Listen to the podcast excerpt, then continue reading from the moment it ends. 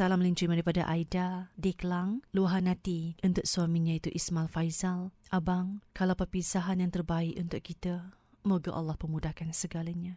Sebenarnya Kak Lin, kami ni ibarat tak sehaluan lagi. Biarlah kita berpisah dengan cara baik agar tidak menyakiti perasaan anak-anak kita. Kalau kita bersama pun, untuk apa? Pagi petang, siang malam asyik bergaduh depan anak-anak. Apa akan jadi dengan anak kita? Emosinya, penerimaannya, kiranya hari-hari berbalah bicara ada saja yang tak kena. Dalam hati menangis, hanya Tuhan yang tahu.